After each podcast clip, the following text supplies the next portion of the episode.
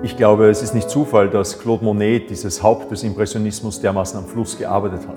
Alles Unfeste, der Dunst, der Rauch, der Nebel, das Wasser, der Schnee, das Eis, das interessiert ihn so sehr, dass es wie eine Bestätigung dieses künstlerischen Interesses ist, dass seine Orte Argenteuil, Vétheuil, Paris, all die anderen Giverny an der Seine liegen.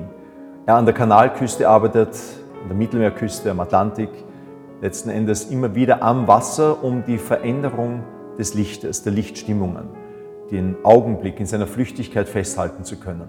Nirgends verwirklicht sich der mehr als am Wasser.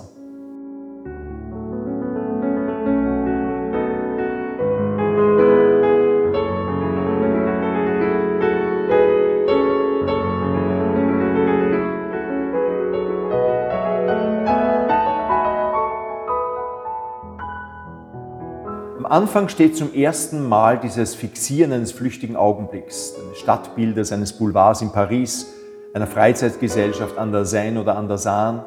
Er malt in Argenteuil, der Wiege des Impressionismus, jene flüchtigen Bilder, in denen die Zeitgenossen durch die Unleserlichkeit nicht einmal das Motiv erkannt haben und kann wirklich keinen Erfolg verbuchen. Bitterarm zieht er sogar in die abgeschiedene Welt von Vétheuil, wo einige der schönsten Winterlandschaften entstehen, bei Tauwetter, eisiger, klirrender Kälte, und immer kann Monet dem Schnee, dem Unfesten letzten Endes Valeurs abgewinnen, die einzigartig in der Kunstgeschichte sind.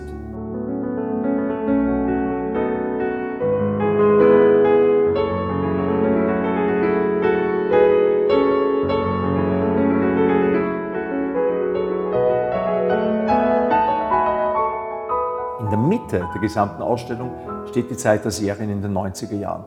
Endlich stellen sich Erfolg und Ruhm ein.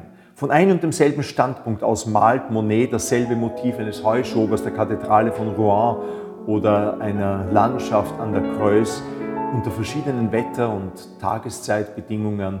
Das sollte wirklich die Tür zur Kunst des zwanzigsten Jahrhunderts aufreißen, die dann mit den dreißig Jahre währenden Alterswerk in Giverny und den Seerosenbildern letzten Endes einen Kulminationspunkt findet.